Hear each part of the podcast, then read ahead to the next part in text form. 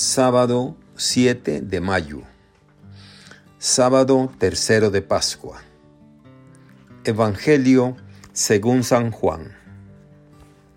En aquel tiempo, muchos discípulos de Jesús dijeron al oír sus palabras, Este modo de hablar es intolerable. ¿Quién puede admitir eso?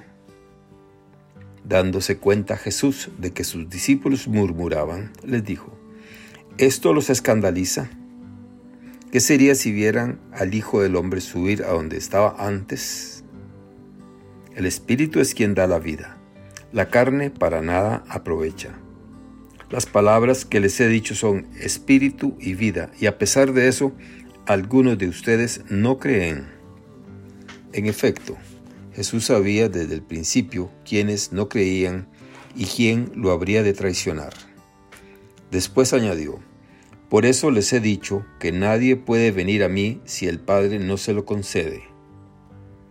Desde entonces muchos de sus discípulos se echaron para atrás y ya no querían andar con él. Entonces Jesús les dijo a los doce, ¿también ustedes quieren dejarme? Simón Pedro le respondió, Señor, ¿a quién iremos?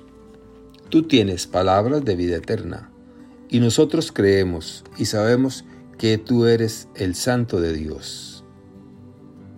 Palabra del Señor. Gloria a ti, Señor Jesús. Reflexión. Estamos en tiempo pascual. La liturgia nos recuerda cómo la fuerza del resucitado impulsó a sus discípulos a comunicar su presencia. Lo hacían como lo hizo Jesús cuando estaba con ellos, curando, liberando, acercándose a las personas y llevándoles esperanza e ilusión a sus vidas, y decían que no lo hacían ellos sino en nombre, y con la fuerza del Espíritu que Jesús les había comunicado. En nombre de Jesús.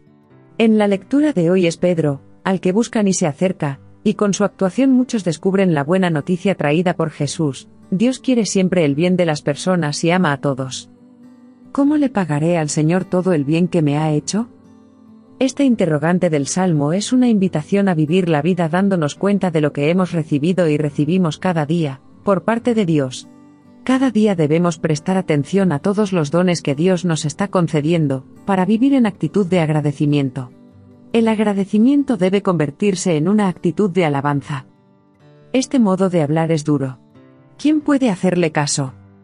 Jesús no es insensible a la actitud de sus discípulos ante sus palabras más que duras, pues no eran insultantes, les resultaban novedosas e incomprensibles, de ahí la crítica y lo que murmuraban. La reacción de Jesús resulta de lo más interesante. No se defiende, solo que reúne a los más cercanos. San Pedro, como siempre, es el que responde ante la pregunta provocadora de Jesús. ¿A quién vamos a ir? ¿Quién mejor que tú puede orientarnos en la vida? Tus palabras nos animan, pues son espíritu que nos impulsa, y son vida que dan sentido a nuestra existencia. Hoy, como entonces, nos resulta difícil de entender la palabra de Jesús. Nos cuesta comprenderla cuando la escuchamos. Nos cuesta cumplirla, por eso muchas veces la olvidamos y no la escuchamos. Algunas son muy claras y sencillas. Otras son comprometidas, pero todas resultan una buena manera de dar sentido a nuestra vida, si las escuchamos con interés y sabiendo que nos las dirige, porque nos quiere y quiere nuestro bien. Vivimos tiempos de mucha comunicación. Una comunicación que solemos oír, pero la mayoría de las veces no la escuchamos. Con la palabra de Dios nos suele ocurrir lo mismo, la oímos pero no la escuchamos. Las palabras de Jesús, tenemos que escucharlas, pues con ellas vamos descubriendo a qué, y a quién dio importancia Jesús en su vida.